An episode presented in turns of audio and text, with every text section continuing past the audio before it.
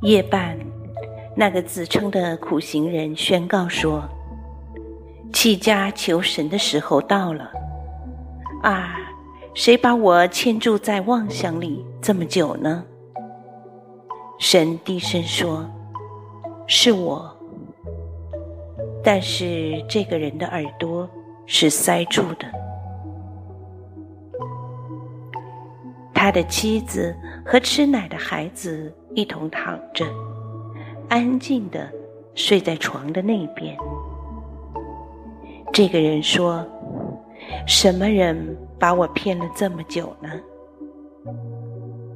声音又说：“是神。”但是。他听不见，婴儿在梦中哭了，哀向他的母亲。神命令说：“别走，傻子，不要离开你的家。”但是他还是听不见。神叹息又委屈地说：“为什么我的仆人？”要把我丢下，而到处去找我呢？